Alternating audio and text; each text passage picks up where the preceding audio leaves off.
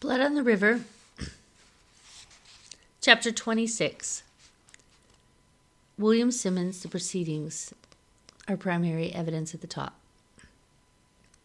Good men did ne'er their country's ruin bring, but when evil men shall injuries begin, not caring to corrupt and violate the judgment seats for their own lucre's sake, then look, the, that country cannot long have peace, though for the present it have rest and ease. the next morning, oh, sorry, chapter 26 of Blood on the River. Make sure you have your book in front of you because we're reading kind of quickly, and I want to make sure that you're reading along with me. The next morning, I am ready. My canoe, nestled in the rushes, has a bed of blankets, a jar of sweetened water, a clean rag, and a spoon for the baby, and a piece of bread saved from last night's supper for me. I go to Anne and John's cabin. Anne is busy wrapping up dried beef and bread for John, and John is trying to comfort a fussy Virginia. Let me take her for a walk in the fresh air, I say. Then you two can have some time together before the barge leaves. John gladly hands Virginia to me. Anne ties Virginia's tiny bonnet on her head and tells me to make sure I support her head. I promise that I will. The fort is swarming with people. I walk by the crowds out of the gates and just keep on going. I know there will be people outside the fort as well, so that my message will get back to Anne. At the canoe, I am in luck. Two little girls are washing clothes in the river. Ooh, can we see Mrs. Laydon's baby? One asks. I tilt Virginia down so they can admire her, being careful to support her head. I am going to Point Comfort, I tell the girls as I climb into the canoe. Mrs. Laydon will meet me there. I imagine the ruckus when Anne discovers Virginia is missing, and that these these two little girls will be in the middle of it, crying out in their high voices that they saw me. And I said I was going to Point Comfort. I will have a head start by then, but I am sure that Anne will be on her way, following me. That is what I am counting on, that she will be on that barge with her husband. It will take hours to get to Point Comfort, but in my canoe I will be quicker than the barge, even with breaks to feed the child. Virginia settles nicely on her bed of blankets and falls asleep as the canoe rocks in the water.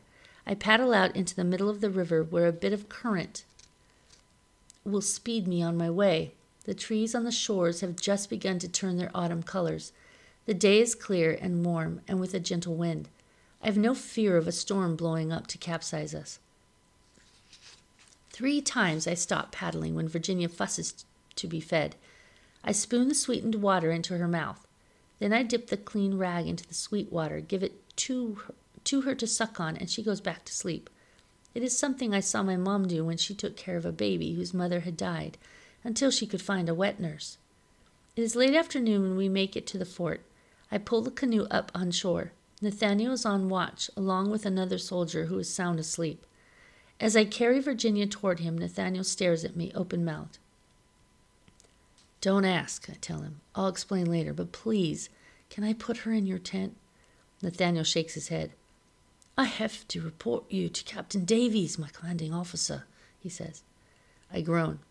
My meat ration for a month, I offer him. His face lights up and he leads me to his tent. I feed Virginia one more time and lay down her lay her down on a straw bed to sleep. She is wet through the blanket. I forgot all about diapers. Then I go out on the waterfront to wait for the barge to arrive. I knew she would be angry, furious even. I'm not prepared for Anne's rage when she arrives at Point Comfort. I'll kill you! Anne shrieks. She runs at me, her hands raised. I try to grab her waist, but she is too wild. Her fingernails rake my face. I feel stinging pain, see my blood drip. Let me explain, I shout, but she's screaming too loudly to hear me. Thief! Murderer! Hang him! she yells. John disembarks as well. Are you mad? he shouts. He cuffs me hard. You deserve to be hanged. I start to panic. I've stolen a child. Will they hang me? But she is safe, I say. I did it to keep her safe. Captain Davies takes me roughly by the arm. Don't worry, Mrs. Laydon, he says. He will be punished. Anne is sobbing now. Where is she? She demands. I see Nathaniel looking terrified. He does not want to be part of this. I put her in Nathaniel's tent, I say quickly. That is all they need to know. I am dragged off by Captain Davies as Anne runs to find her baby. It is a makeshift brig, but it does the job. Shackles on my wrists and ankles do not allow me to move much. There is no window, just cracks between the rough boards that let me know when the sun has set. I'm left with little water and the cold dirt floor to sleep on. For theft of the child Virginia, what will my sentence be? Hanging? Whipping? I have seen whippings where at the end they are flogging a corpse. Captain Smith said he wanted me alive and well. He returned to Jamestown. I may not be able to follow through on my promise. the worst of it is that I have failed. This has all been for nothing. Anne and Virginia will return to Jamestown tomorrow with the barge. Since this may be my last night on earth, I try to make my peace with God. I am sorry, I tell him. Sorry that I failed with James and that now I have failed with Anne and Virginia. I hope that at least he understands that I meant no harm to stealing Virginia. I ask to please be taken up to heaven with my mom. In the dark, I huddle on the floor and wish for the peace of sleep. Captain Davies! The shout wakes me. It comes from the river. Morning light slants into my cell. I hear clumsy paddle strokes and realize someone must be approaching in a canoe. Get Captain Davies! Now! The shout is closer. I hear footsteps, voices, someone out of breath. It was a trap, the man cries. The voices come nearer to my jail cell. I press my ear against the wall, hoping to hear. Captain Ratcliffe and his men. Only a few have escaped. I listen as he describes the horror. The men were lured to Werowocomoco with promises of corn. Instead of instead they were attacked, their throats slit. Captain Ratcliffe's end was even worse. He was tortured to death. I crouch against the wall, straining to hear, but the voices fade as the men walk away. I shake my head in despair. Mormon dead, and no corn brought back to Jamestown. A sound startles me the scraping of the lock on the brig door. I get to my feet. It's time for me to face my sentence and my punishment. We're going to read chapter 27. The top is the primary evidence. It's from William White in the Black Boys Ceremony. Powhatan thus invited Captain Ratcliffe and thirty others to trade for corn, and having brought them within his ambush, murdered them. So this is Point Comfort on February 1610. So remember, um, Samuel now has been there for about three years. Snow falls, fine as sugar, but inside our cabin is it is toasty warm. I'm about to get scolded as usual. Samuel, what are you doing? Anne stands with her hands on her hips. I'm hiding, I simply say. Watch, she likes it when I pop my head out. I drop the handkerchief, and Virginia erupts with giggles. Anne shakes her head, but she's smiling. I hide again. Virginia crawls to me, grabs the handkerchief, and pulls it away. She's so pleased with herself, she laughs and claps her hands. Samuel, Stop, you're playing, and come help me. Anne says. She needs some more firewood. I do not hesitate, but jump up to do as she bids. I owe my life to her. After she heard what happened to Captain Ratcliffe, Anne begged Captain Davies to retract my sentence. I don't know if I'd have survived the twenty lashes that were to be my punishment. Anne testified that I had done the right thing to convince her to be with her husband at Point Comfort. John, too, spoke up for me. He said I had meant well taking Virginia with me, and that he could not afford to lose his best apprentice. I owe him my life. I owe my life to both of them. I step outside, leaving the warmth of our cabin. The air is crisp and sharp and smells of wood smoke. Snow swirls, coating the tree branches and giving everything I a hushed feel. I'm wearing my moccasins, and so I walk lightly through the snow. Quiet as Kenta taught me to be.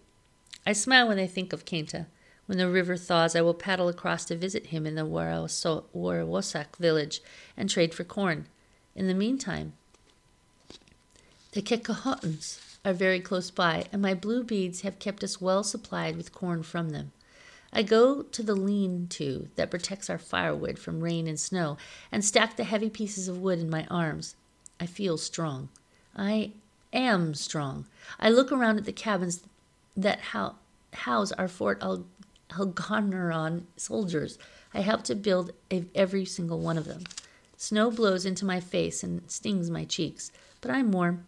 An image flashes in my mind of another wintry day, what seems like a lifetime ago, of me and Richard blowing on embers in a cold cabin, trying to coax up a fire.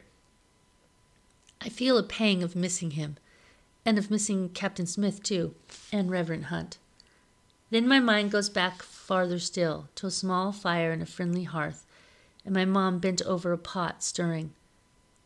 I'm doing all right, Mom. I send the words up to heaven to her. I'm living with a family, with people I love, and we have food and fire. The wind is blowing from the northwest, from Jamestown. I wonder if I can smell the smoke of their wood fires more than 30 miles away, or if it is only our fort's fires I'm smelling. The river has been frozen for many weeks now. We have not heard from them. Are they as warm and well fed as we are, I wonder? A sudden chill makes me shiver. I feel like a splash of cold water, that old sense of doom and dread, the fear that made me desperate enough to snatch baby Virginia away. I shake it off quickly. No sense worrying about Jamestown now. I have made my duties here, and we are safe here. Safe, the word settles on my on me like peace. Anne, John and Virginia are here with me, and we are safe. I load my arms with a few more pieces of wood, then turn and walk back through the snow to our cabin. So that's the end of the actual story. But we are going to study the afterword and the author's note um, at the end. So um, um, you'll see the next recording will be called Blood on the River afterward.